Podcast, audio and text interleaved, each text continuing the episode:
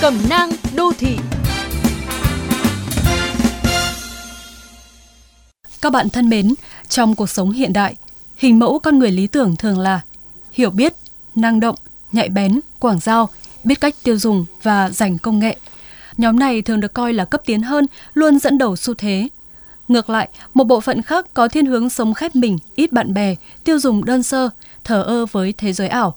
Họ thường được nhìn như là kẻ lập dị, thậm chí là dở hơi.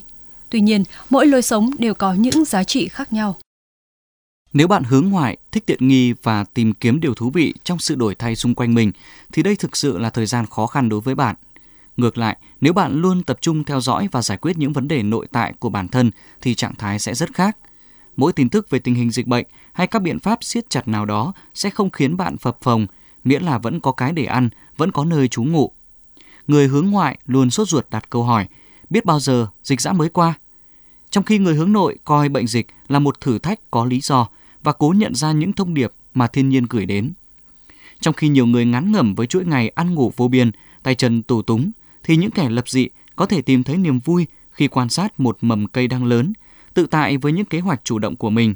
Cả tuần chỉ đi chợ một lần là đủ.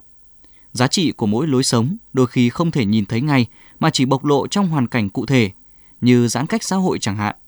Sau giãn cách, hẳn nhiều người sẽ bớt nhìn nhận cực đoan về lối sống của ai đó mà họ cho là lập dị.